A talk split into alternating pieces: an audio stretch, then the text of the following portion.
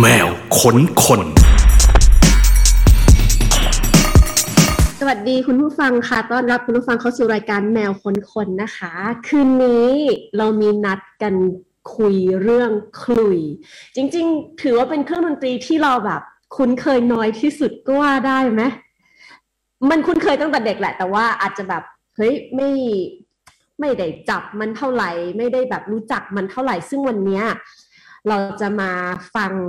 เรื่องราวของขลุยกับประสบการณ์ที่ไปลุยงานมาแล้วทั่วโลกของแขกรับเชิญพิเศษของเรานะคะ เราค้นพร้อมกันที่ Cat Radio ที่ www.thisiscat.com ที่แอปพลิเคชันของ Cat Radio แล้วก็ที่ facebook.com/thisiscatradio ด้วยสะดวกทางไหนดูทางนั้นได้เลย แล้วก็ให้เห็นหน้าเห็นตากันได้กับแขกรับเชิญของเราในวันนี้ ขอต้อนรับคุณเอิร์ธนรพัฒน์ พาบรรจงจิตค่ะ สวัสดีค่ะครับผมสวัสดีครับสวัสดีค่ะ ศิลปินขลุ่ยไทยร่วมสมัยนะ จริงๆ จะเรียกแนวเพลงที่เล่นว่า world music ก็ได้ครับผมอ่าครับคือ world music นี่อาจจะต้องให้เอิร์ธอธิบายให้ฟังนิดนึงว่าจริง ๆ มันมันครอบคลุมติดคร่าวๆเลยก็คือว่าอ่า มันจะแยกจากคำว่าถ้าเราเคยได้ยินแบบเวลาที่แข่งขันดนตรี เขาจะใช้คำว่า traditional อันนั้นน่าจะเป็นการเล่นแบบเครื่องดนตรีที่เน้นสเกลหรือว่าแนวเพลงที่เป็นแต่ละกลุ่มแต่ละปัจเจกในแนวเพลง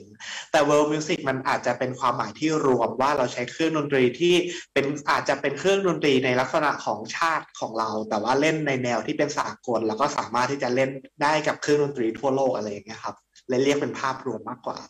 อ่าอธิบายแบบเอิร์ธก็ง่ายๆเลยเออเออเอิร์ธก็เป็นเอ่อทั้งศิลปินที่เล่นเครื่องดนตรีชนิดนี้ แล้วก็เป็นโปรดิวเซอร์ด้วย ประพันธ์เพลงที่จริง ๆ มีผลงานกับสหประชาชาติ แล้วก็ค่ายเพลงทั่วโลกเลยเนาะโอ้ใช่ใช่ครับได้รับจรางริงวัลจากๆหลาในยสถาบัในนเรื่องเพลงประพันธ์เพลงจริง ๆ เหมือนไฟบังคับ เพราะว่า เออ ตอนแรกก็ไม่คิดครับ แต่พอได้ออกไปแสดงต่างประเทศอะคือเขาจะเขาจะมองภาพลักษณ์ของไม่ใช่คนไทยนะครับ แต่ว่ามองภาพลักษณ์ของนักดนตรีอะไม่เหมือนกัน อย่างเช่นว่า อ่าบ้านเราอาจจะ cover แล้วเขาอาจจะมองว่าโอเค แต่ว่าการแสดงในระดับนานาชาติอย่างเงี้ยเขาจะต้องมีการประพันธ์หรือสร้างงานด้วยตัวเองด้วย ถึงจะได้ได้รับการมองเป็นอาร์ติสต์มากกว่าการเป็นงานฝีมืออะไรประมาณเนี้ยครับ ก็เลยเป็นโจทย์ที่ทำให้เริ่มที่จะแต่งเพลงแล้วก่อนที่จะไปแต่งให้องค์กรต่างๆ หรือว่าอ่าหน่วยงานต่างๆอะไรเงี้ยครับ ก็เริ่มจากตรงนั้นก่อนอืม แรกๆแต่งไม่ออกเลย เออ มันเหมือนจะยากเนาะเพราะว่ามันไม่เหมือนกับกีตาร์หรือเปียโนที่เขาใช้เป็นแบบเครื่องดนตรีหลักที่ใช้ในการแต่งเพลงปะจริงๆเคยคิดนะครับว่า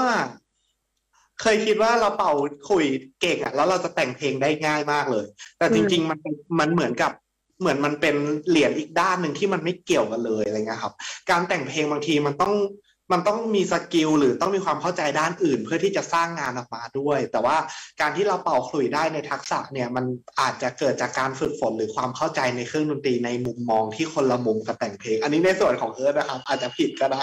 แต่ว่าในต่างประเทศเขาจะมองว่าอ่าถ้าเป็นงาน craft หรืองานฝีมือคือคุณเล่น cover ได้เหมือน คุณเล่น cover ได้ดี คุณเล่นเพลงคนอื่น แต่ว่าถ้าจะไปในระดับที่เป็นสหประชาชาติ หรือว่าการยอมรับในฐานะ artist เขาจะมองว่าเราควรจะมีผลงานของตัวเองที่เกิดจากจินตนาการของเราอะไรประมาณเนี้ยครับ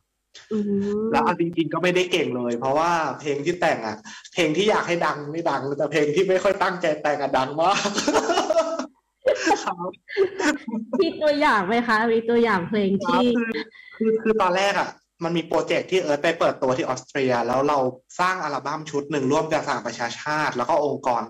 World Future Council อะครับ คือเพลงนั้นอะชื่อเพลงเอ่อความรักในก้อนเมฆคือคือเอิร์ธอะได้โจทย์จากองค์การมาว่าอยากจะได้เพลงเกี่ยวกับ อนุรักษ์ทรัพยากรธรรมชาติ ก็แต่งเพลงชื่อทิวเขาเนาะอยากให้เกี่ยวกับน่านฟ้าเราก็แต่งความรักในก้อนเมฆแล้วมันก็หาเพลงที่จะมาลงอีกเพลงหนึ่งในอัลบั้มไม่ได้ ปรากฏว่า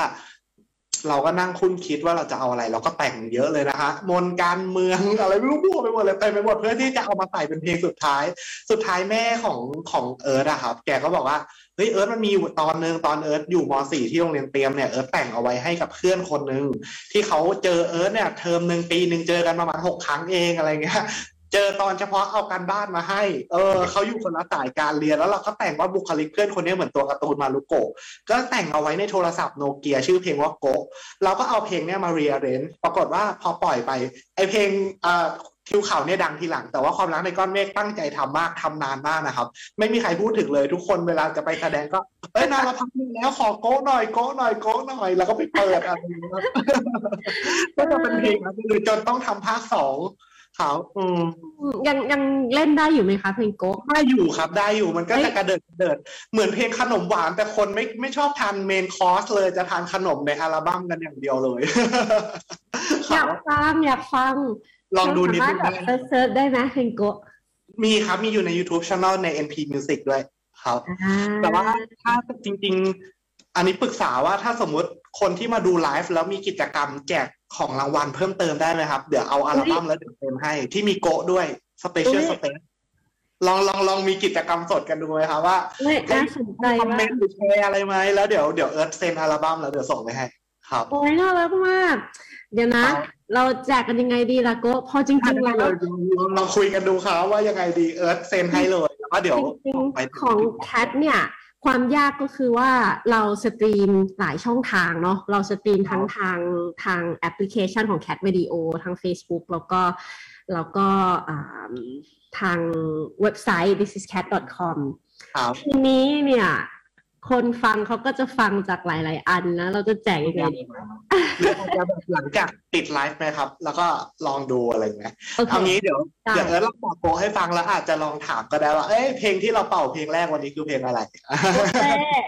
ได้เลยเดี๋ยวผมตอบให้ฟังเล่นๆถาเพลมงมันนะใจดีอะเป็นแบบว่าอาจารย์ใจดีอะปล่อยเกรดอะ จริงๆ ไม่ได้ปล่อยเกณฑ์อย่างเดียวครับ ลูกศิษย์ลูกศิษย์กับคนที่ทำงานกับเอิร์ธนี่เหนื่อยทุกคนเลยครับทำไมอะคือเวลาทำงานดนตรีจะจะไม่ได้เครียดนะ แต่จะทำหนักมาก เพราะว่าอยากจะตั้งใจเต็มที่อะไรเงี้ยครับ แต่ไม่เครียดไม่เครียดแต่ว่า ลูกศิษย์ที่เรียนกับเอิร์ธก็จะรู้สึกว่า คือ อย่างโกะภาคสองอะโกะอันนี้เดี๋ยวจะเป่าภาคแรก แต่ภาคสองเออให้ลูกศิษย์คนหนึ่งมามามามาเป่าให้ เพราะว่าเดี๋ยวจะไปเปิดตัวที่เกาหลีใต้ชื่อน้องเควินลูกศิษย์คนเนี้ยไว้เดี๋ยวพามารู้จักเขาได้แชมป์โลก มาเจ็ดแปดประเทศแล้วครับ แชมป์แบบที่หนึ่งของโลก แล้วก็เอาขลุ่ยไปแข่งกับแซกโซโฟน คลาริเน็ตเครื่องดนตรีทั่วโลกแล้วเขาไปเอาแชมป์มาให้ประเทศไทยเจ็ดแปดประเทศแล้วเขาโอ้โหก็ก็เรียนกันแบบเด็กบางคนเขาไปเล่นเกมแล้วเนาะเออกันเจ้าลูกศิษย์คนเนี้ยก็ยังเอาหัวชนกันเรียนคุยอยู่นะกลางคืนก็ปั้นขึ้นมาครับแคนามีเราก็ส่งนักเรียนนักเรียนไปประกวดเยอะมากครับ อืมอืมเดี๋ยวเราจะได้คุยกันว่าแบบรายละเอียดของเครื่องดนตรีชนิดเนี้ยมันมันลักษณะเด่นคืออะไรความยากง่ายของมันคืออะไร แต่ว่าก่อนหน้านั้นเนี่ยเซิร์ฟพี่เซิร์ฟพี่จฟับงพี่จบ U อะไร U จบจบมหาลัยอะไรครับ เคยเคยมีเพื่อนอยู่จุฬาไหมครับ พี่ว่าหน่อยเหรอครับพี่ว่าหน่อยอยู่ธรรมศาสตร์อ่านั่นแหละเอิร์ธเคยอยู่ธรรมศาสตร์หนึ่งปีแล้วเอิร์ธย้ายไปจุฬาเอิร์ธจะบอกว่าบุคลิกของขลุ่ยในความรู้สึกของเอิร์ธคือสาวบัญชีจุฬา เออเดี๋ยวเดี๋ยวเล่าให้ฟังว่าคืออะไรเดี๋ยวเล่าให้ฟังมันเป็นอย่างนั้นแล้ว ลูกศิษย์อะเวลาที่เราคุยกับเขาอะแบบคุยกันในคลาสอย่างเงี้ยเขาก็จะไป feedback กลับมานะแบบเออพี่เอิร์ธมันครูเอิร์ธมันเหมือนบัญสาวบัญชีจริง ๆ นะเนี่ยของขลุ่ยงอนหนูอีกแล้วครูเอิร์ธอย่างเงี้ยเขาก็จะมา feedback กับเรางอนกันด้วยเหรอเขาบอกว่าขลุ่ยงอนเขาเพราะครูเอิร์ธก็แบบบอกพี่เอิร์ธอะตัวเอิร์ธก็บอกเขาไปไงบอกว่า เอ้ยมันบุคลิกเหมือนเพื่อนเราที่หญิงนะ หรือว่าเหมือนสาวบัญชีจุฬาที่เขาจะมีแบบความเป็น unique ของเขานะอะไรเงี้ยเราค่อยๆ อธิบายแล้วเขาก็ อืมพอเขาเข้าใจอะเขาก็จะจีบคุยติด พอเขาจีบคุยติดเขาเมิร์ชกับคุยได้เขาก็จะเก่งอะไรเงี้ยเน้นให้เขาคิดมากกว่าทำมากกว่า ไม่ได้เน้นว่าแบบโหวันนี้ซ้อมคุยสองชั่วโมงมาจับนาฬิกากดปึ๊กมานั่งเป่าสองชั่วโมงไม่เอาคือ อยากคิดถึงเขาบ่อยๆ คิดถึงเขาบ่อยๆทำความเข้าใจเขาบ่อยๆ ฟังเพลงอะไรก็ได้บนโลกใบนี้ที่เป็นเสียงดนตรีแล้วอยากฟัง ถ้าเข้าใจมาจับมันจะดีขึ้นเลย บางคนเนี่ยไม่ได้จับเป็นเดือนแต่มาจับวันเดียวก็ก็จะแปลกใจว่าทำไมดีขึ้นจริงครูเอิร์ธไม่ได้เก่งพี่เอิร์ธอะไม่ได้เก่งเลย แต่ว่าเอิร์ธเข้าใจเขามากกว่าว่าเขาอะต้องดิวยังไง เออ มันมันแปลกตรงเนี้ยครับ ที่เคยประสบกับเครื่องดนตรีไทยชนิดอื่นไม่เป็นแบบนี้ ไม่ใช่บุคลิกนี้ อืม อ๋อเหครัรอบแปลว่าแต่ละครั้งที่เราหยิบขึ้นมาเป่าก็จะไม่เหมือนกัน อืมแต่ละครั้งไม่เหมือนแล้วก็พัฒนาการไม่ได้ขึ้นอยู่กับการซ้อม แต่ขึ้นอยู่กับความคิดอุ้ยอ่าอันนี้อ่าขอถามเจาะลึกลงไปหน่อยนิเทศจุฬาไม่ได้เหรอคะทำไมตำราไม่เป็นนิเทศจุฬาไม่ได้เหรอคะโอ้นิเทศจุฬากับบัญชีจุฬาไม่เหมือนกันนะ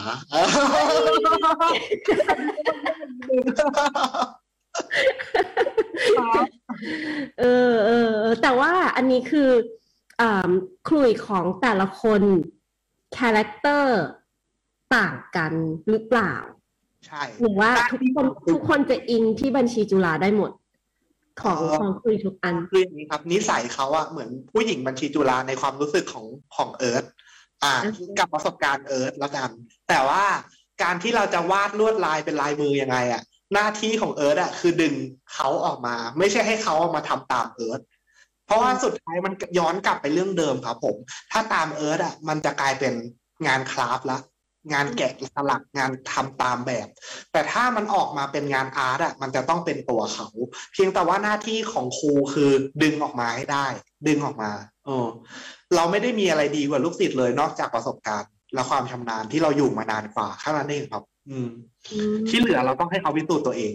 เพราะฉะนั้นน่ะในอะคาเดมีของเอิร์ธอะเอิร์ธก็จะส่งไปอะหนูไปประเทศนี้หนูไปเวทีนี้ แล้วให้เขาไปพิสูจน์เองว่าเขาทำได้ไหมทำได้ก็ได้ แล้วถ้าทำไม่ได้ก็บอกเขาว่า พยายามชนะให้มากกว่าแพ้นะ ส่งไปสิบเวทีก็ชนะสักเจ็ดก็ได้นะ จะได้ไปต่อได้อะไรเงี้ยครับ ก็ค่อยๆคุยกับเขาแหละ อืมจริง ๆ เดี๋ยวไอ้จะพาน้องๆมาคุยด้วยครับน่ารักมากโอ้ได้มาจะรู้เลยว่าเด็กเดี๋ยวนี้เก่งมากครับได้มา สมมุติว่าเราจะเข้าไปเป็นนักเรียนคลาสแรกของโรงเรียนน่ารักครับนี่สิคาเดมี่อืมครับมิวครัสิกบอะคาเดมีสิ่งแรกที่เอิร์ธจะต้องแนะนำเราเกี่ยวกับเรื่องขลุ่ยเนี่ยครับเอิร์ธจะจะต้องอธิบายอะไรให้เราฟังบ้างคะสองเรื่องเรื่องแรกมาปุ๊บเนี่ยไม่เรียนไม่สอนด้วย ขอให้สอนยากเปล่าไม่สอนครับ ไม่สอนคุยก่อน ที่คุยนี่ไม่ได้จะเอาฮาอย่างเดียวนะ คุยเพราะว่า เออเขามายังไงเราไม่รู้เราต้องรู้จักเขาก่อน ภาษาทางคอร์สอะมันอาจจะดูซีเรียส แต่จริงมันไม่ซีเรียส เราเรียกว่า private consult คือเราจะต้องดูว่าเขาเข้ามาเขาต้องการอะไรกับเรา ไม่ใช่ว่า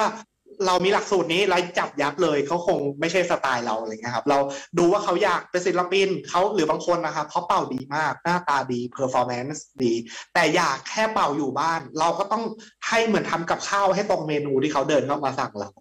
อันที่สองคือ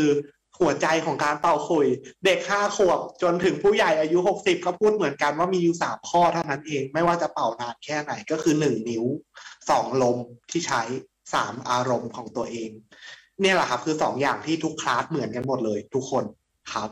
คลาสแรกนะครับที่เหลือไม่เหมือนแล้ว ถ้าเหมือนกันนี่สงสัยครูเอิร์ธจะขายไม่ออก อันนี้ก็ต้องดีไซน์มาสำหรับ ลูกศิษย์แต่ละคนว่าจะเอมไปทางไหน แล้วก็วิธีการเรียนจะควรจะสนับสนุนหรือว่าหนุนทางไหนถูกไหมใช่ครับสมมติเขาเขาเดินเข้ามาครูเอิร์ธเอิร์ธจะเปรียบเทียบเหมือนคล้ายๆการตัดเสื้อนิดนึงอะบางคนคือสำสำหรับเอิร์ธนะเอิร์ธจะคิดว่าแบบบางคนเขารูปร่างไม่เหมาะกับเสื้อตัวเนี้ยไม่ใช่ว่าเขาไม่สวยแต่มันมีเสื้อตัวอื่นที่เหมาะกับเขาอะเอิร์ธก็เชื่อว่าทุกคนมีลายมือมีลายเซ็นมีทางเดินของตัวเอง แล้วไม่เคยแข่งกันเลย เวใครเวคนนั้น แล้วก็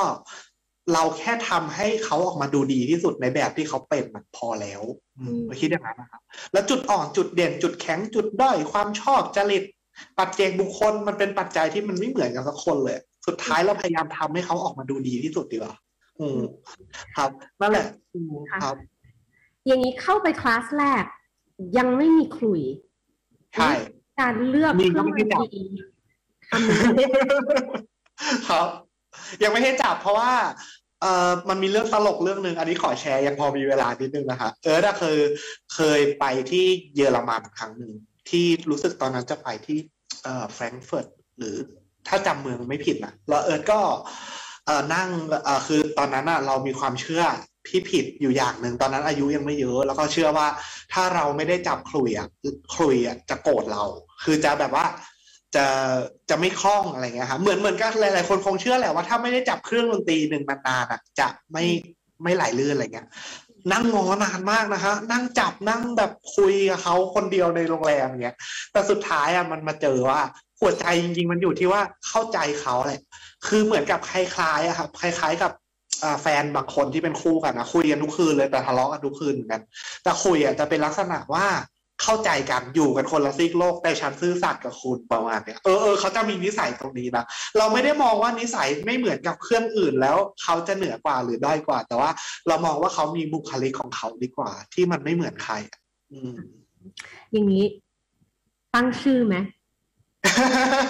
ตั้งชื่อขลุ่ยใช่ไหมครับ ใช่มีชื่อไหมแต่ละคนยังไม่ค่อยสำเร็จเท่าไหร่ อย่างนั้นต้องให้ทาง Cat Radio ช่วยจะไหวไหมครับพยายามอยู่ครับแต่ไม่ค่อย success เพราะว่าคิดคิดแล้วมันแบบมันไม่ค่อย ไม่ค่อยเข้าหูเข้าตาเท่าไหร่ครับแต่แต่มีความรู้สึกที่ต่างกันในแต่ละเลาที่จับอ่าคลุยเรียกเป็นเรานะคะ คุณผู้ฟังเรียกเป็นของเราลอลิงเราอืมครับครูเอิร์ธมีคลุยทั้งหมดกี่เราคะน้อยมากเลยครับ ไม่ถึงสิบ แต่ว่าถ้ามันหมดอายุใช้งานเราก็ต้องเอาไปซ่อมหรือเอามาเปลี่ยน เพราะว่าจะสอนลูกศิษย์ตลอดว่า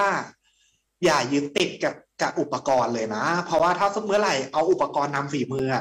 เราจะมีอุปกรณ์ประมาณพันชิ้น แต่ว่าอันนี้ด้วยความเคารพคนที่ซื้อขลุ่ยเพื่อความสะสมนะครับ แต่ด้วยความที่เราออกงานเยอะ เราจำเป็นจะต้องพัฒนาหลักๆ คือ skill กับตัวจินตนาการเยอะที่สุดเนี้ย บางทีถ้าเรามีความเชื่อเออมีความเชื่ออย่างหนึ่งว่า ถ้ามีอุปกรณ์เยอะมากๆ แบบขลุ่ยเป็นแผงเลยอย่างเงี้ย คือเราจะไปแบบโฟกัสคล้ายๆ กับเวลาที่เราฝึกคัดลายมือแล้วเราไม่เลือกปากกาจับด้ามไหนเราต้องเขียนให้สวยอย่างนั้นนะครับ เออ มันเหมือนกับว่าบทบาทของเอิร์ธมันเป็นอย่างนั้นมากกว่า แต่ว่าคนที่เขาเก็บขลุ่ยบางทีบทบาทเขาไม่เหมือนกัน แล้วก็มันมันจะเอามาเทียบกันไม่ได้ แต่ขลุ่ยของเอิร์ธก็ทำรุ่นพิเศษที่ทำกับคุณสถาพรอะคุณสถาพรนะเขาเป็นคนทำขลุ่ยที่ทำทั้งเป่ามันตั้งแต่อายุยังไม่ถึงสิบขวบเลย แล้วก็ใช้มาตลอดเนี่ยครับ จนวันหนึ่งเราไปทัวร์รอบโลกเรามีความรู้มากขึ้น ก็ได้ไปร่วมกันทำเป็น limited ออกมา แล้วก็กำลังจะออกรุ่นใหม่ ๆ ออกมา เพื่อที่ว่าจะได้เป็นแบบ เป็นการพัฒนาร่วมกันระหว่างคนที่เน้นภาคปฏิบัติคือเอิร์ธเลยคือ เราทัวร์เราปฏิบัติกับคนที่รู้ในเรื่องของขลุ่ยวัสดุหรือ material จริง ๆ อะไรเงี้ยครับ ก็กำลังพัฒนากันอยู่ประมาณนั้น แต่ตัวเอิร์ธไม่ไม่มีมีน้อยมีน้อยมาก มีไม่ถึงสิบเลา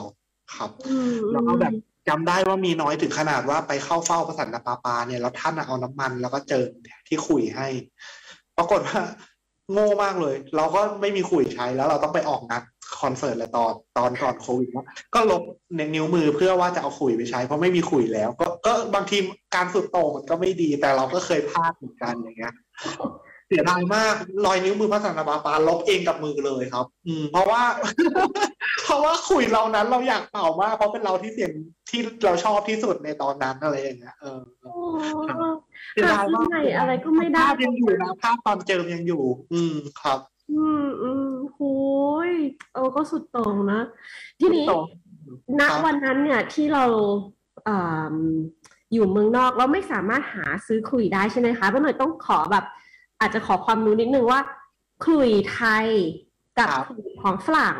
เหมือนกันหรือเปล่า หรือว่าประเภทของขลุ่ยขลุ่ยแต่ละอย่างมันมีกี่ทั้งหมดแบบกี่ประเภท แตกต่างกันยังไงบ้างจริง ๆ ประเภทไม่อย่างนิยาม เพราะว่า อาจจะมีบางชนเผ่าที่เขาอยู่ แล้วเราไม่เคยไปก็มี แต่ว่าจริง ๆอะเมื่อตอนชั่วต้นชั่วโมงเราพูดเรื่อง world music แล้วก็พูดว่าขลุ่ยเป็นยังไงอะไรเงี้ยครับ จริง ๆอะอืมหลายคนที่เล่นขลุ่ยเขาจะเรียกขลุ่ยสากลขลุ่ยร่วมสมัยขลุ่ยไทยจริง ๆอะก็คือขลุ่ย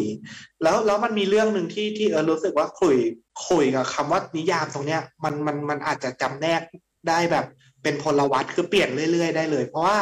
มีครั้งหนึ่งเออไปที่สังกัดที่ไปดูเสาเขาเชื่อว่าจุดที่เอิร์ธไปเป่าวันนั้นอะเขาเชิญทางไอเนปเป็นองค์กรพุทธโลกเนี่ยเชิญเอิร์ธไป แล้วก็เขาเชื่อว่าในจุดตรงที่เอิร์ธไปเป่าเป็นจุดที่คนอินเดีย เชื่อว่าเป็นจุดที่พระพุทธเจ้าเสด็จลงมาจากดาวดึงส์ตรงเขาปักเสาพระเจ้าอาโศกอะพระเจ้าอาโศกมหาราชเนี่ยปักเสาตรงนั้นเลย แล้วก็เขาเชื่อกันเลยว่าจุดนั้นแหละพระพุทธเจ้าเสด็จลงมาตามความเชื่อของชาวพุทธอะไรเงี้ยแล้วไปเป่าแล้วก็ เออก็ก็ไปคนเขาตื่นเต้นกันมากเลยว่าเฮ้ยทำไมคุณเป่าออกมา แล้วมันไม่เคยเป็นเสียงขลุ่ยที่เขาได้ยินเพราะเขาเป็นคนอินเดียใช่ไหมครับคราวนี้ก็มีมีนักคุยคนหนึ่งเขาก็บอกว่าอ่านารพัฒเดี๋ยวคืนนี้จะมีนักดนตรีของเราอะเป็นนักดนตรีระดับโลกเลยมาหาคุณที่พักที่พักในอยู่ในสังกัดในเมืองสังกัดเขาก็มาหาครับ แล้วเขาก็จับขลุ่ยเขาก็ไม่รู้ว่าคืออะไรเนาะแต่เขาเป็นคนอินเดียนะเขาก็จับจับดูที่มันมันยังไงอะไรเงี้ย แต่พอเขาเป่าอะ เขาเป่าขลุ่ยของเอิร์ธนะฮะเลาเดียวกัน แต่เขาเป่าออกมาเป็นเสียงของขลุ่ยอินเดียแล้วเป็นหนังแขกเลยอะคืออันนั้นครั้งเป็นครั้งแรกที่เอิร์ธตระหนักว่า ดนตรีมันเป็นเรื่องของจิตใจไม่ใช่อุปกรณ์เลย เพราะฉะนั้นอะเอิร์ธก็เลยแบบหลายคนมาถามบ่อยครับ เวลาไปออกงานต่างประเทศหรือในประเทศก็ถามว่า มันมีกี่ประเภทมันเป็นอะไร เราไม่กล้านิยามเลยอะเพราะว่าสุดท้ายมันกว้างเหมือนเหมือนเส้นรัศมีของโจทย์จริง ๆอะประเภทครับ คือแบบบางคนจำแนกไว้แล้วนะ แต่พอมันเกิดการพัฒนาหรือเกิดการเปลี่ยนโน้ตหรือติดอุปกรณ์เพิ่มมันก็ซอยออกไปเรื่อยๆ อืม ที่เจอครับ มีคุยแปลกๆเกิดขึ้นตลอดเลย ครับ แล้วเออพังงะเลยวันนั้นก็เลยแบบอู้กลายเป็นหนังแขกเลย แล้วเขาก็บอกว่าอ๋อเขาเป่าได้แล้วแต่เขาเป่าออกมาเหมือนเขาไม่ได้เป่าคุยเอิร์ธเลยอะไรเงี้ยครับโอ้ประมาณนั้น ก็เลยรู้สึกว่าโอ้มันมันมันเลฟิเซนต์ความรู้สึกออกมาได้ทั้งหมดเลย อืมมันน่าจะเป็นเครื่องดนตรีชิ้นแรกๆของโลกนะเพราะว่าดูมันแบบวิธีการดูแบบ ความซับซ้อนของมัน มันดูมันเขาเรียกอะไรอะ มันดูง่ายกว่าเครื่องดนตรีชนิดอื่นที่มันต้องผลิตขึ้นมาเนี่ยคือนั่นแหละครับคือบัญชีจุฬาเลย คือเออจะบอกว่าคือเออจะบอกว่าบางคนเขาจะเชื่อว่ากลองอะ เกิดขึ้น เพราะว่ามันเคาะ เขาเชื่อว่าการตบมือหรือการเคาะเป็นเสียงดนตรีเขาก็จะมีความชุดความคิดว่ากลองเป็นเป็นเป็นเป็นกลุ่มเครื่องดนตรีแรก บางคนจะเชื่อว่าเคยได้ยินคาว่าฮอนไหมครับ H O R N ฮอนเขาจะเชื่อว่า French horn หรือฮอนเกิดขึ้นเครื่องแรกของเครื่องเป่าว่าทำมาจากเขาสัตว์แต่สุดท้ายแล้วเนี่ยขลุ่ยอะครับ มันเกิดขึ้นด้วยหลายทฤษฎีแต่ว่าบางคนนะฮะบางประเทศที่ไปเขาจัดอยู่ในกลุ่มที่เรียกว่า woodwind หรือเครื่องป่าลมไม้อ่าแต่บางประเภทเขาจัดไปอยู่ในกลุ่ม traditional อย่างที่เราคุยกันตอนต้น แต่บางประเทศในขณะเดียวกันก็จัดไปอยู่ในกลุ่ม world music ที่เราบอกกันไปว่าเป็นงานสากล เพราะฉะนั้นนะเหมือนเราใส่แว่นเลยครับ ใส่แว่นอะไรเห็นสีนั้นอ๋อประมาณนั้นมากกว่า สุดท้ายการจำแนกอยู่ที่บริบทบทบาทแล้วก็หน้าที่ที่เขาไปทำมากกว่า ครับ ประมาณนั้น ก็สำหรับเออนะ เออรู้สึกว่าเสน่ห์ของคุย ที่มันแทนตัวเอิร์ธมาได้มากที่สุดอะคือเอิร์ธเป็นคนที่ค่อนข้างที่จะคิดอะไรละเอียด แล้วโคลยอะถ้าคิดไม่ละเอียด แต่ทำเยอะจะได้แบบช้ามาก พัฒนาการจะช้า แต่ถ้าคิดเยอะทำน้อยหรือเยอะก็ไม่รู้ แต่ถ้าคิดแล้วตกผลึกอะ่ะ มันจะเกิดเพลงใหม่ ๆ เกิดโน้ตใหม่ ๆ ได้เรื่อยๆทุกวันนี้ก็ยังพยายามไต่ไปในสเกลที่เราไม่เคยเล่นดูเหมือนกันครับ อันนี้ถามด้วยความไม่รู้เลยค่ะสเกลหรือว่าโน้ตของขลุ่ยเนี่ย มันมันเหมือนสเกลในเปียโนไหมเออ มันเป็นแบบอันทีละโน้ตทีละโน้ตหรือว่ามันละเอียดลงไปกว่านั้นอีก จริง ๆ เออเปรียบเทียบอย่างนี้ครับคำว่าเสียงอะคือทั้งหมดของดนตรีละถ้าถามว่าอวัยวะที่สำคัญที่สุดสำหรับเอิร์นะในการเล่นดนตรีก็คือหู แต่การที่เป็นโน้ตไม่ว่าจะเป็นโน้ตแบบไหนกุญแจอะไรสเกลอะไรก็แล้ว แต่มันแค่เป็นการจดบันทึกเสียงนั้นลงไปให้เกิดความเข้าใจร่วมกัน หลายมหาลัยในโลกเนี่ยเขาไม่ยอมรับทฤษฎีดนตรีที่เราเรียนกันอยู่นะคะเขามองว่าโมซาร์ทไม่ต้องถูกเสมอหรือเปล่าอะบีโธเฟนไม่ต้องถูกไหมอะแต่ว่าเมื่อเราอยากจะเป็นภาษาสากล เราก็ต้องคุยกันในบริบทว่าเรารับกติกาไหน เช่นไปเล่นกับ ที่อเมริกาหรือไปเล่นที่อังกฤษสมมุติว่าเขารับกติกาทฤษฎีดนตรีสากล ก็ต้องไปเจาะว่าสากลคือยอมรับทฤษฎีตะวันตกนะ ถ้ายอมรับกติกานี้เมื่อคุณเล่นโน้ตนี้ คุณจะถูกจดบันทึกแบบนี้ สุดท้ายอะมันเหมือนกับว่าดนตรีมันเกิดขึ้นเหมือนคำว่าสุจิบุรีอะครับ ฟังพูดอ่านเขียน ฟังเกิดก่อน พอเกิดเสียงปุ๊บคุณจะบันทึกยังไงนั่นเป็นเรื่องของ เพราะฉะนั้นอะ เอิร์ยังเชื่อนะว่าอนาคตก็จะมีโน้ตใหม่ๆขึ้นมาเรื่อยๆ แล้วแนวเพลงก็จะไปมาแต่มันจะเป็นพลวัตที่ไปเรื่อยๆ อาจจะไปใหม่กลับมาของเก่าของเก่าไปใหม่ ไปนิดๆแล้วกลับมาหน่อยๆอะไร มันก็เป็นเรื่องของการเวลาครับเพราะสุดท้ายความคิดมันไม่มีสิ้นสุดอะอยู่ใต้น้ำก็คิดได้อยู่ในอวกาศก็คิดได้ก็มันมันก็เลยต้องมีมาเรื่อยๆแหละครับ อย่างเรียนตัวเอิร์ธเองสอนน้องๆอะถ้าตัวเองไม่ศึกษาก็แย่นะครับเพราะว่าเด็กสมัยเนี้ย ถ้าเราไม่ศึกษาไปพร้อมกับเขาอะเราตามเขาไม่ทันโอ้เก่งมากนะคะรู้เรื่องอะไรเยอะมากในอะคาเดมี่เนี่ยถ้าแบบทุกครั้งอะเตรียมการสอนอะยาก ตอนสอนอะไม่มีอะไรสนุก แต่ตอนเตรียมมันเตรียมหนักมาก เพราะว่าเราต้องแบบความรู้มันต้องสดใหม่อะอืมครับทีนี้ย้อนกลับมาที่ การเริ่มต้นจุดเริ่มต้นของเอิร์ธบ้างดีกว่าครับเริ่มยังไงทำไมถึงเลือกหยิบเครื่องดนตรีชนิดนี้ขึ้นมาทำไมถึงสนใจมัน แล้วก็เริ่มตอนอายุเท่าไหร่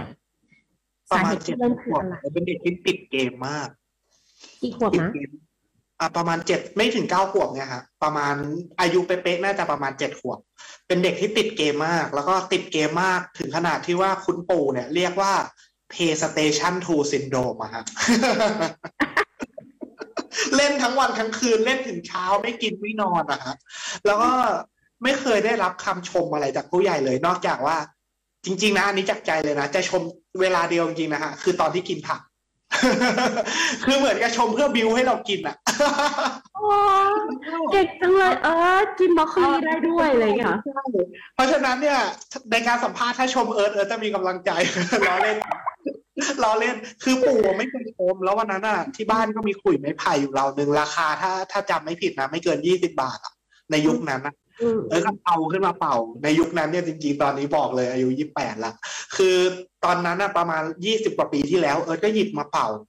ปรากฏว่าปู่เนี่ยบอกว่าอตอนนั้นนะแกพูดบอกว่าเฮ้ยสุดยอดเลยอะทำได้ไงเนี่ยแบบอย่าวางนะนี่คือตัวคนที่สุดที่ค้นพบแล้วอะไรกันแล้วแกก็ชมมาก เราก็เป่า แล้วเราก็เริ่มคลุกอยู่กับเขา ตอนแรกนิ้วนิ้วเนี่ยผิดหมดเลยนะฮะแต่ก็เป่าไปดูคลิปยุคนั้นเนี่ยไม่มี YouTube ด้วย ดูยากมากก็ไปแกะเพลงใช้ความพยายาม จนลิงก์ให้เราไปแข่งดนตรีโลกด้วยเครื่องดนตรี French horn กับวงโยธวาทิตโรงเรียน แล้วเราก็ได้แชมป์ได้รายอ่าได้ได้สามเหรียญทองกลับมา ก็คิดว่า เออ มันก็ดี จนต่อยอดออกมาได้เจอครูเก่งๆ หลาย ๆ ท่าน หนึ่งในนั้นอย่างเช่นอาจารย์จากอายุทธอาจารย์ธนิตศรีกินดีอะไรเงี้ยคาราบาว พอเริ่มฝึกจริง ๆ จังๆอะครับ ก็มีวันหนึ่งที่เออได้เป็นทูตทูตวัฒนธรรมแล้ว แล้วก็กำลังจะเดินทางไปที่ฮังการี ถ้าจำไม่ผิดน่าจะเป็นประเทศฮังการีเราก็โทรคุยกับปู่ปู่บอกว่า เออ ถึงเวลารู้ความจริงได้แล้วนะ วันนั้นนะคือแกแกพูดเพราะว่าแกคิดว่า แกอยากให้ให้เราเริ่มต้นจริงจังอะไร ขึ้นมาสักอย่างหนึ่งจริง ๆ แค่นั้นเอง แต่พอแกชมมันชมขึ้นเป่าอะไรก็ชมชมชม เราก็มีกำลังใจแล้วก็ซ้อมจนเก่งอะไรเงี้ยครับ จุดเริ่มต้นมันมันจริง ๆ แต่มันก็ไม่ใช่หนังการ์ตูนนะครับ คือจุดเริ่มต้นมันตลก แต่ในเส้นทางมันไม่ค่อยตลกนะมันเหนื่อย มันเหนื่อยมากกว่าจะฝึกครับมันเหนื่อยมากว่าเราต้องแบบว่าโอ้โหเราซ้อมหนัก แล้วก็เรามีแต่คำถามแต่เราหาคำตอบไม่เจอเพราะเราไม่รู้ว่ามันคืออะไร เออก่อนจะได้เป็นสูตรสำเร็จที่บอกนักเรียนมันพลาดมาเยอะมาก ก็เลยเสียเวลาอยู่นานครับ อืมอืมมันใช้เวลาเท่าไหร่ตั้งแต่วันแรกที่จับมันขึ้นมา จนกระทั่งเราสามารถเล่นเป็นเพลงได้ จริง ๆ มีอยู่สามสี่ระยะ จริง ๆอะระยะแรกคือไอ้จุดเริ่มต้นที่บอกว่าปู่ชม พอแขกที่บ้านมา เอ้ยเขาเรียกนะเอ้ยมาพอคุยให้ให้ให้ป้าแกฟังหน่อย เราก็ดีใจมากเลยมีคนปรบมือ ปกติเล่นเกมได้ยินแต่เสียงเอฟเฟกต์ในเกมปรบมือให้อย่างเงี้ยครับ เออ แล้วเราก็พอพอเริ่มเรียนจริงๆเป็นคนหลอกง่ายเหมือนกันเนอะเออมันจะนึกก็ง่ายก็ง่ายขึ้นมาจริง ๆ เลย อันนี้เรื่องจริงนะครับ เพราะว่า คุณปู่แล้วก็ทุกรายการก็จะรู้เรื่องนี้หมดที่รู้เรื่องของเอิร์ธเนี่ย แล้วพอเอิร์ธเริ่มที่จะแข่งดนตรีอะมันเหมือนกับเป็นจุดเปลี่ยนเล็ก ๆ ว่า พอเราเริ่มที่จะต้องแข่งอะครับ มันเหมือนกับเราเริ่มมีเป้าหมายอะว่าเราทำไปเพื่ออะไรอืมแล้วพอเราเริ่มมีเป้าหมายปุ๊บพอมันสร้างรายได้สร้างชีวิตอะก็เลยเป็นจุดสุดท้ายคือการสร้างงานนี่แหละ เพราะว่าพอเราเริ่มสร้างงานเองอะฮะมันจะเริ่มมีความคิดว่าเฮ้ยถ้าเราสร้างงานเองได้เราก็สร้างคนได้หรือเปล่า เออมันก็เลยเป็นเป็นพื้นที่ที่ทำให้เกิดอะคาเดมีขึ้นมา ประมาณนั้นว่า เออ แบบเอ้ยสามปัดสามปีหลังมาเนี่ยไปประเทศเดิมเจอคนเดิมงานเดิมแล้วนะ จะเอาเด็กไปบ้างไหมอะไรเงี้ย มันเริ่มมีความคิดพวกนี้ ก็เลยเริ่มที่จะสร้างอย่างน้องเควินน้องอ้ำน้องต้นกกน้องอะไรที่มีชื่อเสียง เราก็รู้สึกว่าอะหนูไปพิสูจน์ตัวเองแล้วกันอืมอืมแต่จริงๆระยะมันอยู่ประมาณเนี้ยครับสี่ขั้นที่มันมีจุดเปลี่ยนของมันแต่ว่า ก็มีหลายจุดในชีวิตที่เกือบจะทิ้งเข้าไปเหมือนกัน ก็มีอยู่นะมีอยู่ โอ้ยประมาณช่วงไหนวัยรุ่นอย่างเงี้ยเหรอ หรือว่า ช่วงที่เรารู้สึกว่า เราไม่รู้จะเข้าเรียนคณะอะไร เพราะว่าเราไม่เรียนคณะดนตรีแน่นอน อันเนี้ยชัวร์เพราะว่าเพราะว่า เออ คือเอิร์ธเป็นคนที่ชอบวิชาการด้วยอะครับ แล้วการที่เรียนเรียนดนตรีแล้วอ่าเล่นดนตรี แล้วก็เรียนคณะดนตรีมันจะมันจะไม่มีอีกมุมหนึ่งที่เราชอบอืมเราก็อยากจะตอนนั้นอยากจะเข้าหมอด้วย แต่ว่า เออพูดแล้วดูดีประมาณสิบวินาที แต่พอไปดูเกรดเฉลี่ยคือติดศูนย์ฟิสิกส์เคมีชีวเลยแล้วมันก็ฝืนตัวเองที่จะเข้าไม่ได้ เป็นคนที่พยายามแล้วก็สุดท้ายช่วงนั้นอะเราก็เลยเบนระหว่างว่า เฮ้ยเราจะเอาวิชาการหรือดนตรีดีก็สับสนอยู่แต่ว่าสุดท้ายต้องขอบคุณครอบครัวมากๆ โดยเฉพาะคุณปู่กับคุณแม่ แกก็ขอไว้เลยบอกว่า จะเป๋ในชีวิตยังไงจะหามหาลัยที่อยากจะเข้าได้ไม่เจออะไรเงี้ยไม่เป็นไร แต่ว่า เออให้อย่าวางขุยละกันอะไรเงี้ยครับอ่า จนวันหนึ่งพอมันเริ่มที่จะสร้างชีวิตให้กับเราอะเราขอบคุณสองท่านนี้มากที่สุด อืม แต่นะวันนั้นสุดท้ายเราเลือกที่คณะอะไรคะเราไปลงที่เราลรังฐศาสตร์ครับอ๋อรัฐศาสตร์ที่เอิร์ธเรียนเตรียมอุดมอะเอิร์ธอะเวลาสมมตินะเพื่อนที่สนิทกันก็จะมีชื่อเพื่อนอ่านเนี่ยเราก็จะให้เพื่อนอ่านเนี่ยไปดูเพื่อนอ่านเป็นเพื่อนที่ จริง ๆ จะว่าสนิทหรือเปล่าก็สงสารอ่านนะเพราะว่าวันที่ไปมอบตัวเนี่ยครูประจำชั้นอะฝากนรพัฒน์ไว้กับอ่านเพราะดูแล้วเรียนไม่ไหว ใช้คุยสอบเข้าไปครับในโรงเรียนเตรียม ใช้คุยสอบเป็นโควต้าใช่ แล้วก็ เขามองว่านรพัฒน์ไม่ไหวแน่หลับตั้งแต่คาบแรกเลย ก็ฝากอ่านดูแล เวลาอ่านไปดูผลสอบให้นรพัฒน์เนี่ย อ่านอ่านอ่านดูให้เราหน่อยนะตกหรือเปล่า เดี๋ยวจัดคิวซ่อมว่าซ่อมวิชาอะไรบ้างเออหรือว่าคิวซ่อมตอนนั้นถ้าจำความรู้สึกได้จัดยากกว่าคิวการแสดงทุกวันนี้อีกนะคุณเงินเต็มไปหมดเลย ก็ไปซ่อมตามวิชาแล้วก็พอพอเริ่มที่จะซ่อมเริ่มที่จะสอบอะไรเงี้ย เราก็เริ่มเห็นแล้วว่า เออ คุยอะเราเก่งเพราะคือโรงเรียนเตรียมมาให้ให้เราเห็นว่าเราอะโง่อะไรจริง ๆ คือโง่จริง ๆ เลย และเราถนัดอะไร เราก็เห็นว่าเราถนัดจริงๆอะคือคุยกับอีกเรื่องหนึ่งคือคือตัวของเอิร์ดอะได้สังคมแบบที่หนึ่งของโรงเรียนบ่อยมาก เขาจะประเมินว่าสอบครั้งนี้คุณอยู่ที่เท่าไหร่จากคนกี่ หลักพันคนอะไรเงี้ย ได้ที่หนึ่งได้เลขตัวเดียวตลอด เราก็เลยเริ่มที่จะศึกษาสังคมศาสตร์ แล้วตอนหลังที่ไปเรียนรัฐศาสตร์อะครับ ก็โทนิเทศศาสตร์ แล้วก็เอาหลักการของสังคมกับนิเทศอะเข้ามาพัฒนาหลักสูตรของอะคาเดมี่ด้วยอะไรเงี้ยครับ ก็เป็นประโยชน์มากๆจริงๆเพราะเรียนภาคสังคมวิทยาครับ ที่จุฬาเป็นที่เดียวที่บรรจุสังคมวิทยาเข้าไปอยู่ในภาควิชาของรัฐศาสตร์ ถ้าเป็นที่อื่นเขาจะเปิดเป็นคณะสังคมวิทยาเลย ใช่เพราะพอเขาไปอยู่ในคณะรัฐศาสตร์อะเขาจะต้องมีเหมือนมีหลักสูตรรัฐศาสตร์ครอบสังคมวิทยาอีกทีหนึ่งการเรียนก็จะไม่เหมือนกันอืมครับสี่ปีวันนี้เนี่ยนอกจากจะต้องขอบคุณคุณแม่แล้วก็คุณปู่แล้ว ยังต้องขอบคุณอั๋นด้วยนะคะต้องขอบคุณมาก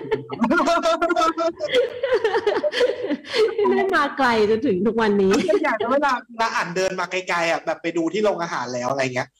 ก็คำเดียว มึงตก โอ้ยดูแลวันนั้นอืมอืมเล่นดนตรีให้อ่านฟังบ้างไหมคะ เล่นดนตรีให้อ่าน อ่านเคยขอให้แต่งเพลงเป็นเนื้อ อืม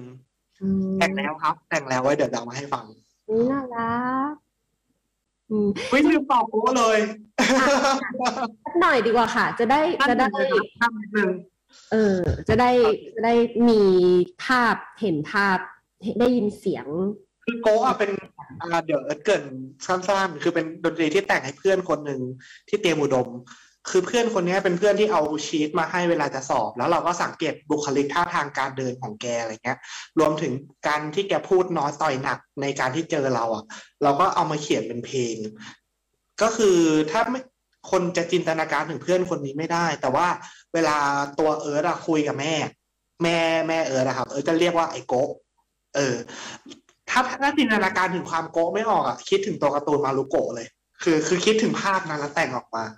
ครับก็เลยเป็นโกะภาคแรกเดี๋ยวเราฟังดูครับลองฟังกันดูค่ะ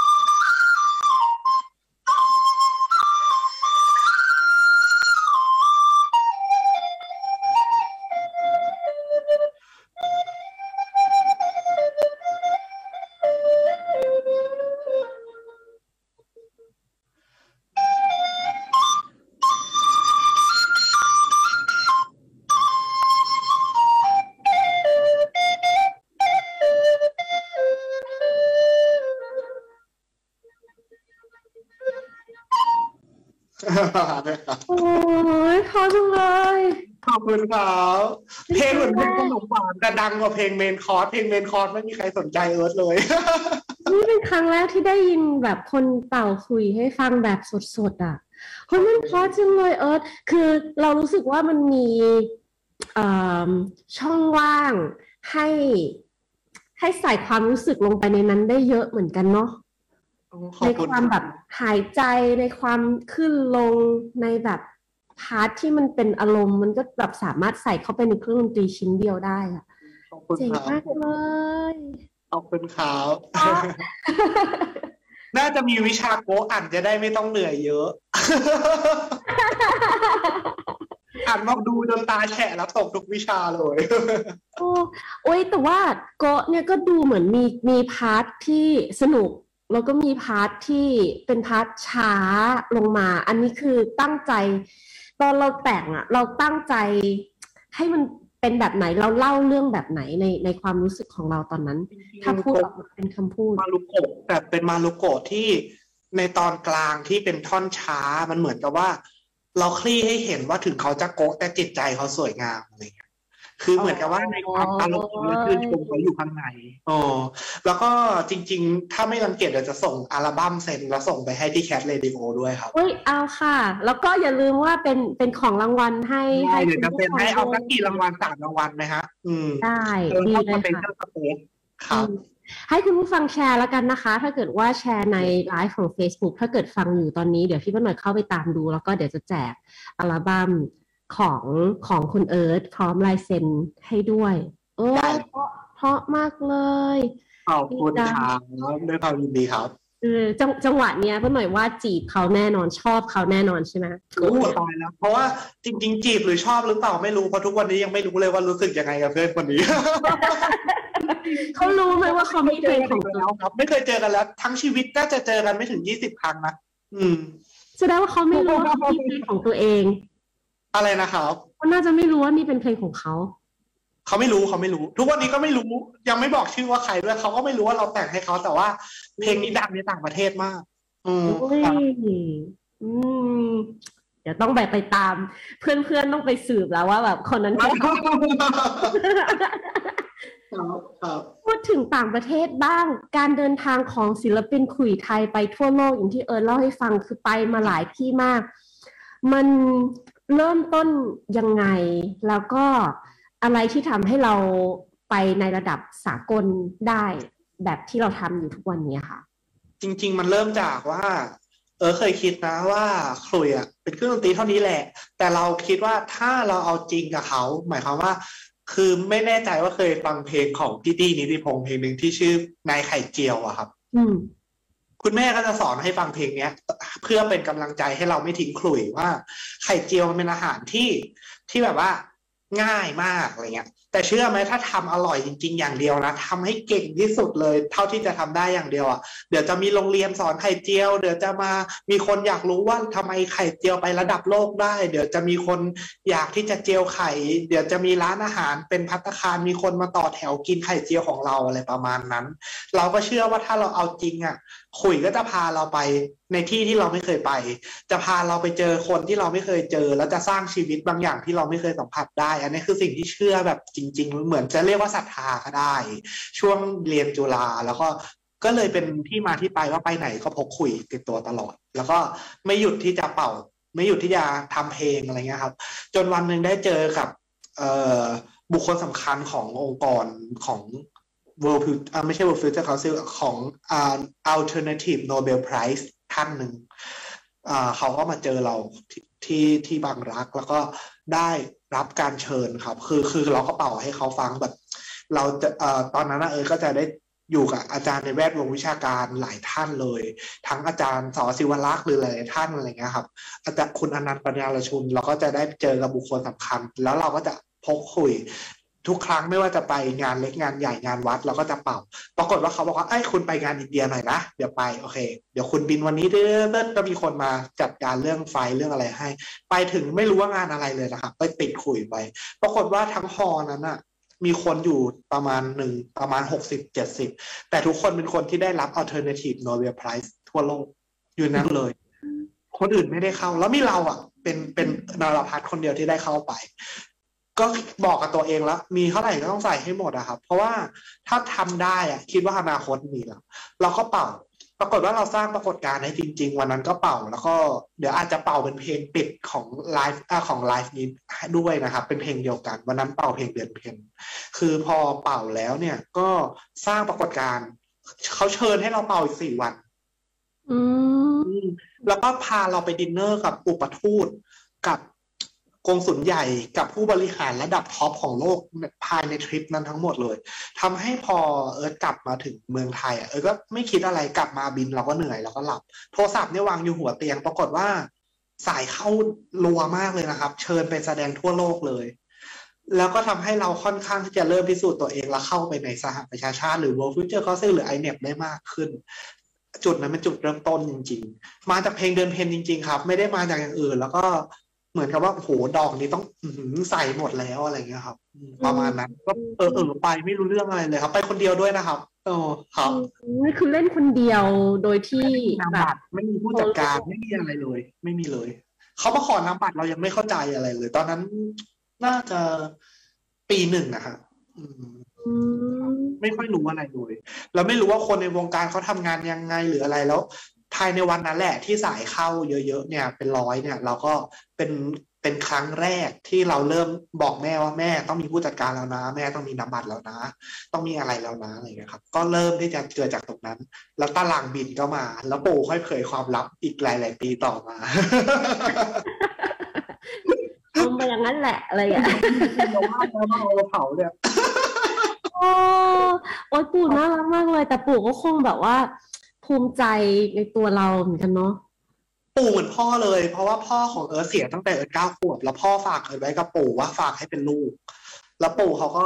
อยากให้เราแบบเอาจริงอะไรขึ้นมาอย่างเงี้ยครับ แล้วแล้วมันยุขึ้นด้วย คือพอยุแล้วเราเอาจริงอะเหมือนกันยิ่งชมยิ่งคึกอะไรเงี้ยเหมือนยิ่งชมยิ่งไหลยิ่งไปเรื่อยๆครับประมาณนั้นมากกว่าแต่ขลุยเล่าแรกที่อยู่ที่บ้านนี่เป็นของคุณปู่ปะคะคุณปู่เป่าด้วยไหมคุณปู่ของคุณปู่แล้วเราก็ถือไปให้คุณปู่สอนแต่ปู่สอนไม่เป็นเพราะปู่เป่าไม่เป็น อ่าอืมอืมอืมอืมอืมเอ่อไปมาแล้วหลายเวทีมากครับๆตื่นเต้นที่สุดเวทีไหนอะคะหรือยากที่สุดใหญ่ที่สุดลำบากที่สุด อืมถ้าถามว่าลำบากที่สุดลำบากที่สุดเนี่ยลำบากพอๆกันเลย เพราะว่าเหนื่อยเหนื่อยจริงแต่ว่า เออตื่นเต้นที่สุดน่าจะเป็นตอนเข้าเฝ้าพระสันตะปาปาฟรานซิส เป็นการส่วนพระองค์ เพราะว่าเอ่อ ที่ตื่นเต้นวันนั้นไม่ใช่ตื่นเต้นจากตัวเองครับ เพราะว่าคุณพ่อของของเนี่ยดูไม่มีอนาคตเลยคุณพ่อของเอิร์ธอะฝากให้เอิร์ธไปเป็นคาทอลิกตั้งแต่เด็กเพราะว่ารู้แล้วว่ามันติดเกม แล้วก็ถ้าโตมาเดี๋ยวจะไม่มีโรงเรียนเรียน ก็ถ้าเป็นคาทอลิกอะพวกโรงเรียนคริสต์เขาก็จะดึงดึงเขาไปเรียนได้เลยประมาณนั้นมากกว่า แต่ว่าพ่อเสียเราก็ใส่เนคไทที่พ่อชอบที่สุดไป และ ประพันธ์เพลงพ่อในวันนั้น เออ เพื่อที่จะเล่นต่อหน้าพระพักพระองค์ในระยะคุยกันประมาณเนี้ยครับระยะหน้าชนหน้าเลย แล้วก็เหมือนเหมือนเป็นตัวแทนพ่อไปเล่นอะ มันมันก็เลยมีแรงพลังบางอย่างที่มันไม่มีกินในงานอื่น แล้วก็ตื่นเต้นมากกว่านั้นคือท่านน่ารักมาก ท่านเจิมเนคไทคุณพ่อถามเรื่องคุณพ่อแล้วเจิมคุยให้ แล้วก็แบบ เป็นงานที่ประทับใจที่สุดก็ได้ แล้วก็จริง ๆ แล้วเรียกว่าเป็นงานที่ กดดันที่สุดและตื่นเต้นที่สุดก็ได้ครับ ใช่ เพราะว่าเราเราอยากจะเหมือนเราพาพ่อไปด้วยคนหนึ่งอะไรอย่างเงี้ยครับอืมก็ก็ก็ก็เป็นงานที่เป็นความทรงจำในชีวิตครับ ที่กรุงโรมประเทศอิตาลีครับ เป็นงาน World Food Program ที่พระสันตะปาปาปามซิสได้รับเชิญจากสหประชาชาติเป็นประธาน แล้วเราก็เป็นศิลปินคนเดียวที่ได้เล่นเข้าเฝ้าพระองค์อะไรอย่างเงี้ยครับอืมคุยเรานี้หรือเปล่าคะ ไม่ใช่เขาเราที่เจอ เราที่ล้มไปแล้วถูถูถูที่เลยถูต้องใช้อะ ขอโทษนะครับ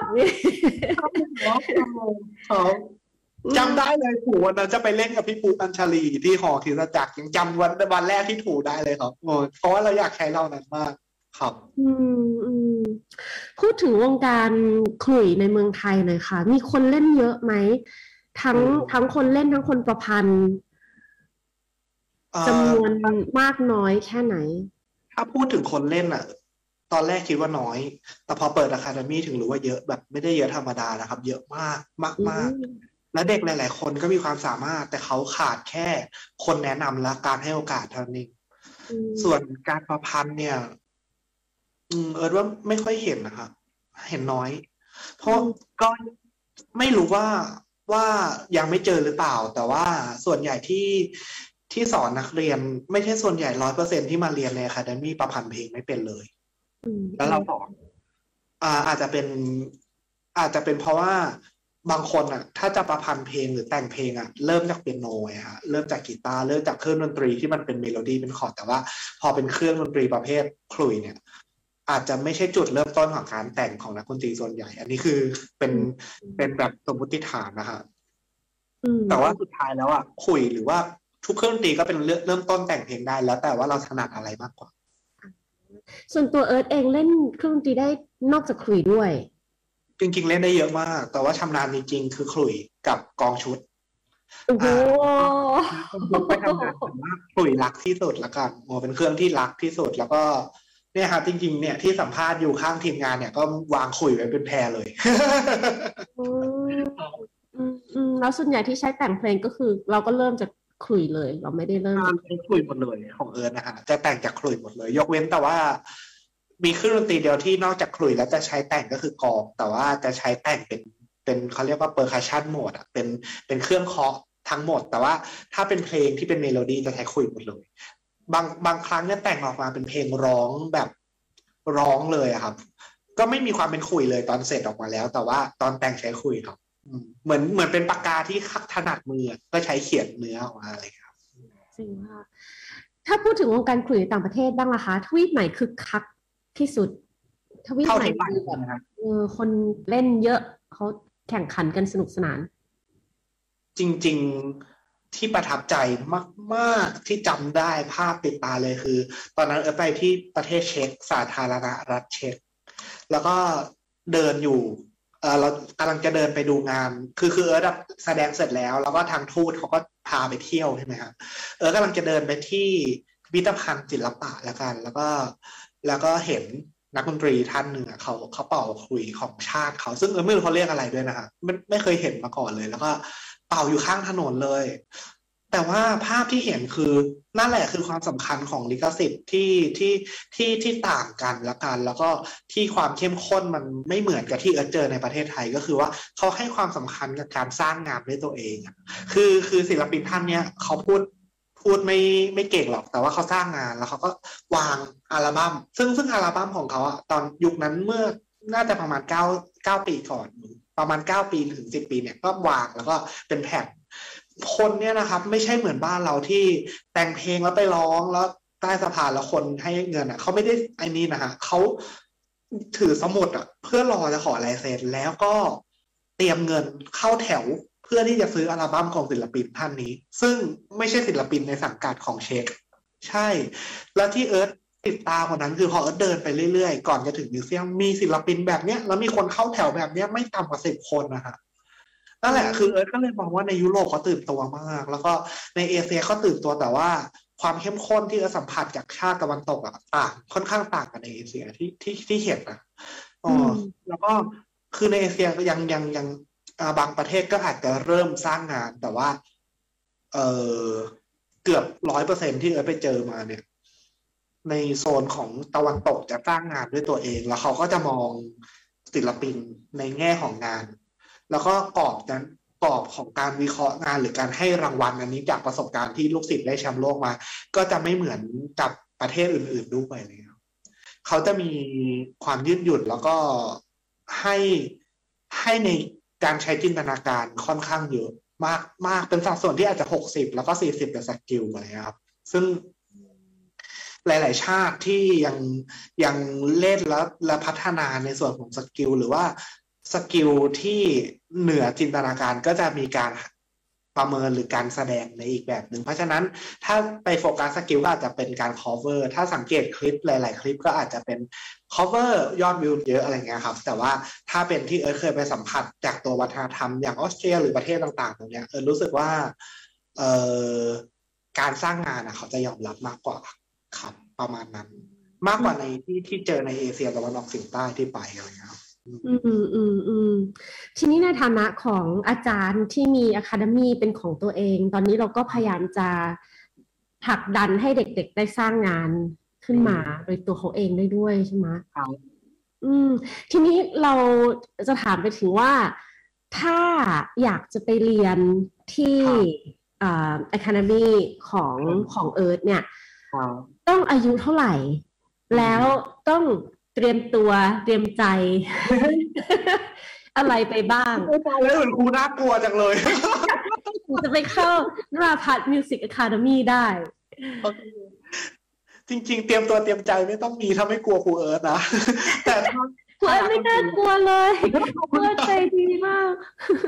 ถ้าอยากถ้ารักดนตรีเดินเข้ามาเลยครับ เครื่องดนตรีอะไรสอนได้หมด อืมอืมแล้วไม่สำคัญคือเดินเข้ามารักดนตรีอะ คืออย่าโกหกตัวเองว่ารักเครื่องนี้หรือรักดนตรีอะ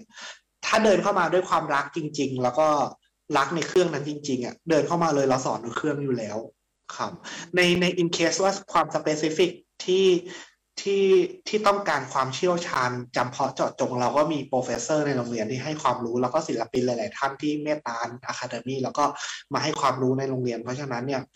ขอให้มาด้วยความจริงใจอะแล้วเดี๋ยวเครื่องดนตรีเขาจริงใจตอบกลับมาที่เราเองเลย จำเป็นต้องเลือกและพกและถือไปด้วยไหมคะ ต้องเอาขลุ่ยไปกับตัวเองด้วยไหมหรือว่าไปแค่ตัวได้ มาแต่ตัวเลยครับคุย เดี๋ยวเดี๋ยวส่งไปให้ที่บ้านเอยังไม่ต้องเลือกยังไม่ต้องหยิบใดๆทั้งสิ้นไม่ต้องถือเอาแค่ใจมาเฉยบางคนถือมาก็ยังส่งไปให้เพิ่มเลยๆอ่าราพัฒอะคาเดมีนะคะ ก็ใครที่สนใจ ก็ตามไปเรียนกันได้ ก็ส่งลูกศิษขอบคุย์ณลูกหาครับมากมายที่ขวารางวัลระดับโลกกันมาแล้ว โอ้จริงจังอะดีจังดีจัง เอาละค่ะ เดี๋ยวช่วงสุดท้ายของรายการอยากให้เอิร์ธช่วยแนะนำการที่เราจะได้ทำในสิ่งที่เราชอบอย่างต่อเนื่อง อย่างมีความสุข และสามารถจะส่งต่อความชอบของเราให้กับผู้อื่นได้ด้วย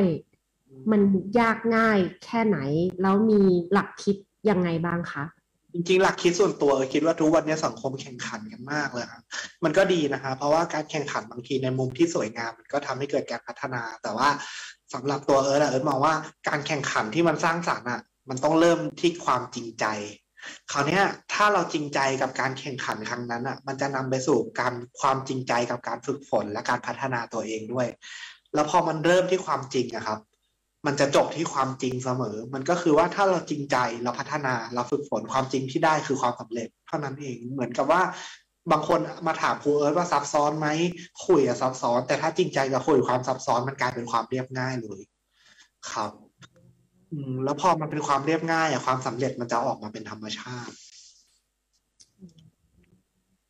วันนี้ เอิร์ธพูดถึงเรื่องของใจให้เราฟังเยอะมากๆ เราเชื่อว่าหลายคนก็คงจะเอาไป adapt ได้แล้วว่าไม่ใช่แค่กับขลุ่ยอย่างเดียว น่าจะเป็นมุมมองในในทุกๆอย่าง เช่นการเล่น PlayStation ก็ต้องใช้ใจนะคะ Station Two สิต้องใช้ใจมันถึงจะอยู่กับมันได้นะครับข้าวยังไม่กินเลยจะเสียเวลาโอ้ย วันนี้สนุกสนานมากค่ะแล้วก็ได้ความรู้ใหม่ๆ เยอะมากเลย เราเชื่อว่าขลุ่ยเนี่ยเป็นเครื่องดนตรีที่หลายคนนะเคยเห็นหน้าเห็นตามันแหละ แต่ว่าการจะเข้าไปรู้จักกับมันจริง ๆ การจะเข้าไปเข้าใจเขาจริง ๆ น่าจะน้อยคนที่ที่ได้โอกาสนั้นวันนี้ เอิร์ดก็ได้พาเราเดินเข้าไปในเส้นทางนี้ไปแตะๆถ้าเกิดว่าใครอยากจะไปต่อติดต่อนราพัฒน์มิวสิกอะคาเดมีได้นะคะ แล้วก็วันนี้ช่วงสุดท้ายของรายการ เป็นเกียรติมากที่จะได้ยินเพลงที่เออจะได้ไม่ฟังในวันนี้นั่นก็คือเพลงเดือนเพ็ญที่เออเล่าให้ฟังด้วยความยินดีครับ อยากฟังโอเคโอเคขอฟังด้วยความตั้งใจ ช่วงสุดท้ายของรายการปิดท้ายด้วยเดือนเพ็ญจากเอิร์ธนรพัฒน์ค่ะด้วยความยินดีครับ แล้วขอบคุณทางรายการมากนะครับขอบคุณมากค่ะ